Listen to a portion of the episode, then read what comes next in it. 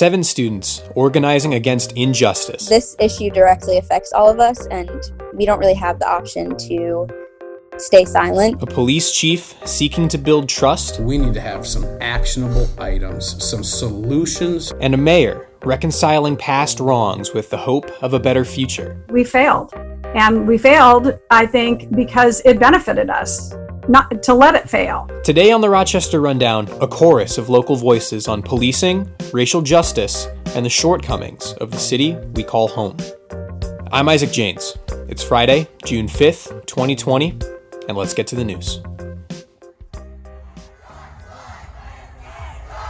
George Floyd's murder, without question, has galvanized America into action. Minneapolis, a city so close to us in proximity and culture alike, acted as the starting point. The resulting protests, with a select few turning violent, has led the country at large to turn inward, to think about their own communities and what needs to be improved upon. In Rochester, the community is looking for action from its police department, in policy and in practice. Hundreds marched through Rochester last weekend demanding justice for Floyd and the countless other black lives taken by police officers. Y'all have been killing us for hundreds of years. This been going on for how long? Anyone know?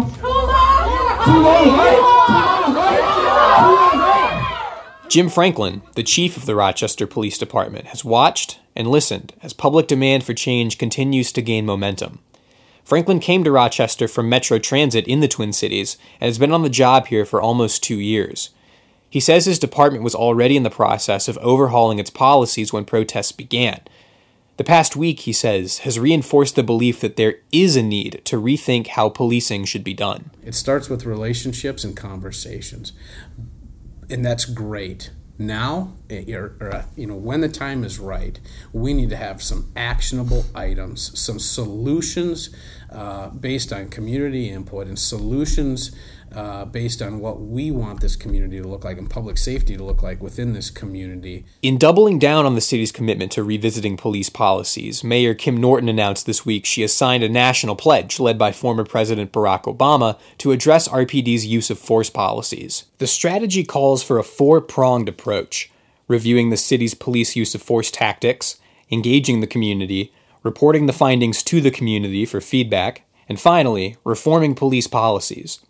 Mayor Norton said Chief Franklin committed to taking the steps outlined in the plan and added she plans to bring the city's Police Oversight Commission into the discussion at a meeting next Tuesday.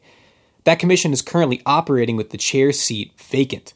She says she's been pushing the commission to provide more feedback over the past year, but it just hasn't been happening. I don't think sometimes these commissions and committees realize that we're trying to empower them and they don't take the authority and the power that we're giving them to give us advice. So I did a training to try to say this is your job. This is your you know you volunteered to do this. You're not getting paid of course but this is your voice. Use it. That process of reform will take time. Rpd lieutenant aaron penning says officers are currently trained to follow the adage when resistance ends the force ends. But what constitutes force and possibly more importantly what constitutes resistance has to be decided by officers on a case by case basis. What we look at as law enforcement, I mean, the handcuffs are significant. Um, you know, getting the handcuffs on. At that point, that person is in a uh, disadvantaged position. They're handcuffed. That's really where we will transition immediately to they're in our custody now.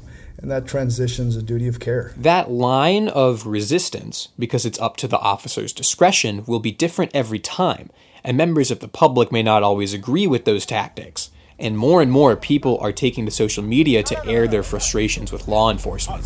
Am I being detained? Yeah, you are. For what? Because I think you have warrant. You think?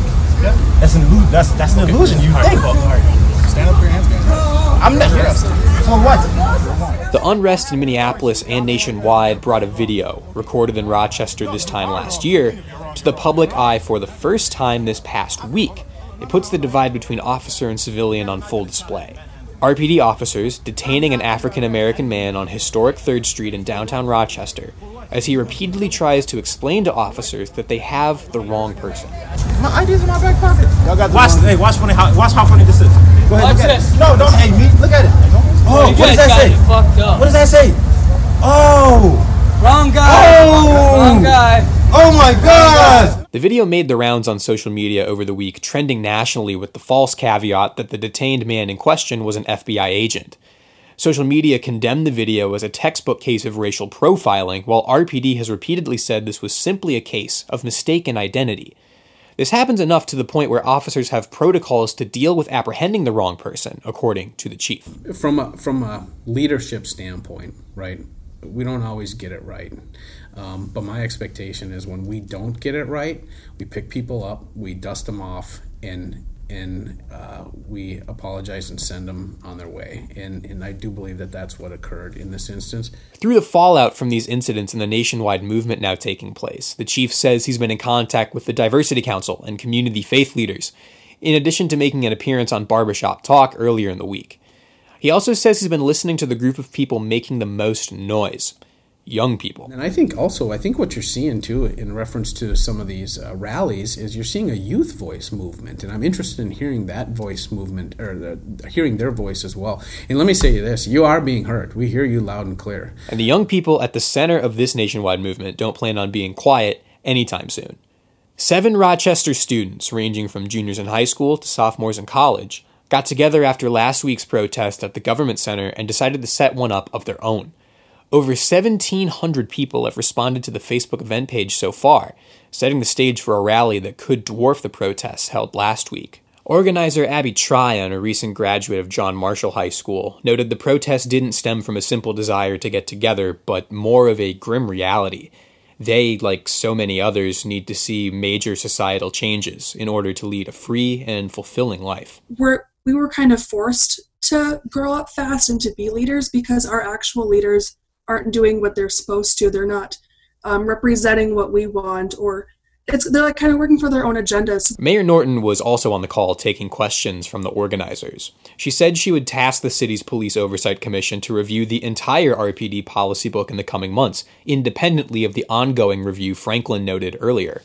But even with policy reviews, with the hopes of creating a more diverse police force and other avenues of reforming the department, the mayor was blunt in saying what many young people are thinking in Rochester and elsewhere America needs to do better. We have allowed our political systems to um, not be run by the by always by the people's voice, but sometimes political influence that is purchased through lobbyists or donations and and, um, you know, we've watched that happen and it's been really hard. Uh, there have been efforts to fight that uh, and we failed. And we failed, I think, because it benefited us, not to let it fail. The onus is now on local leaders to find a way to move forward, if and when that's possible. For Chief Franklin, he says the way forward for his department starts with earning trust, in some instances from people that now hold an all time low level of trust in law enforcement. I'm looking for new ways and I'm looking for additional ways to continue to break down those barriers and build relationships, build trust um, with everyone in this community. For the student organizers, their way forward begins this Saturday at 2 o'clock with the protest. The national spotlight is still on this vast topic of racial inequality, but eventually, some people will simply move on. And in fact, some people already have. People who don't have to think about race on a daily basis will, inevitably default to just that. What organizer Jada Croson says, though, speaks volumes. If we are to create lasting, powerful, and systemic change, and absolutely necessary development in America, the end of the conversation is nowhere in sight. In reality, it's just beginning. So, keeping this conversation moving, keeping the ball rolling, um, and not only caring about Black lives when it comes to a hashtag or a trend, but continuing this concept and this conversation throughout the rest of our lives.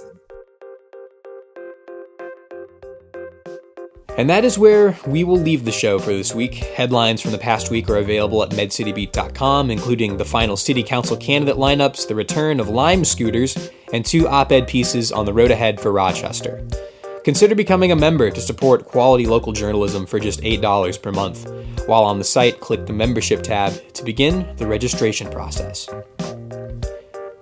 I'm Isaac James for Med City Beat. Have a great weekend and take care of each other. I'll talk to you next Friday.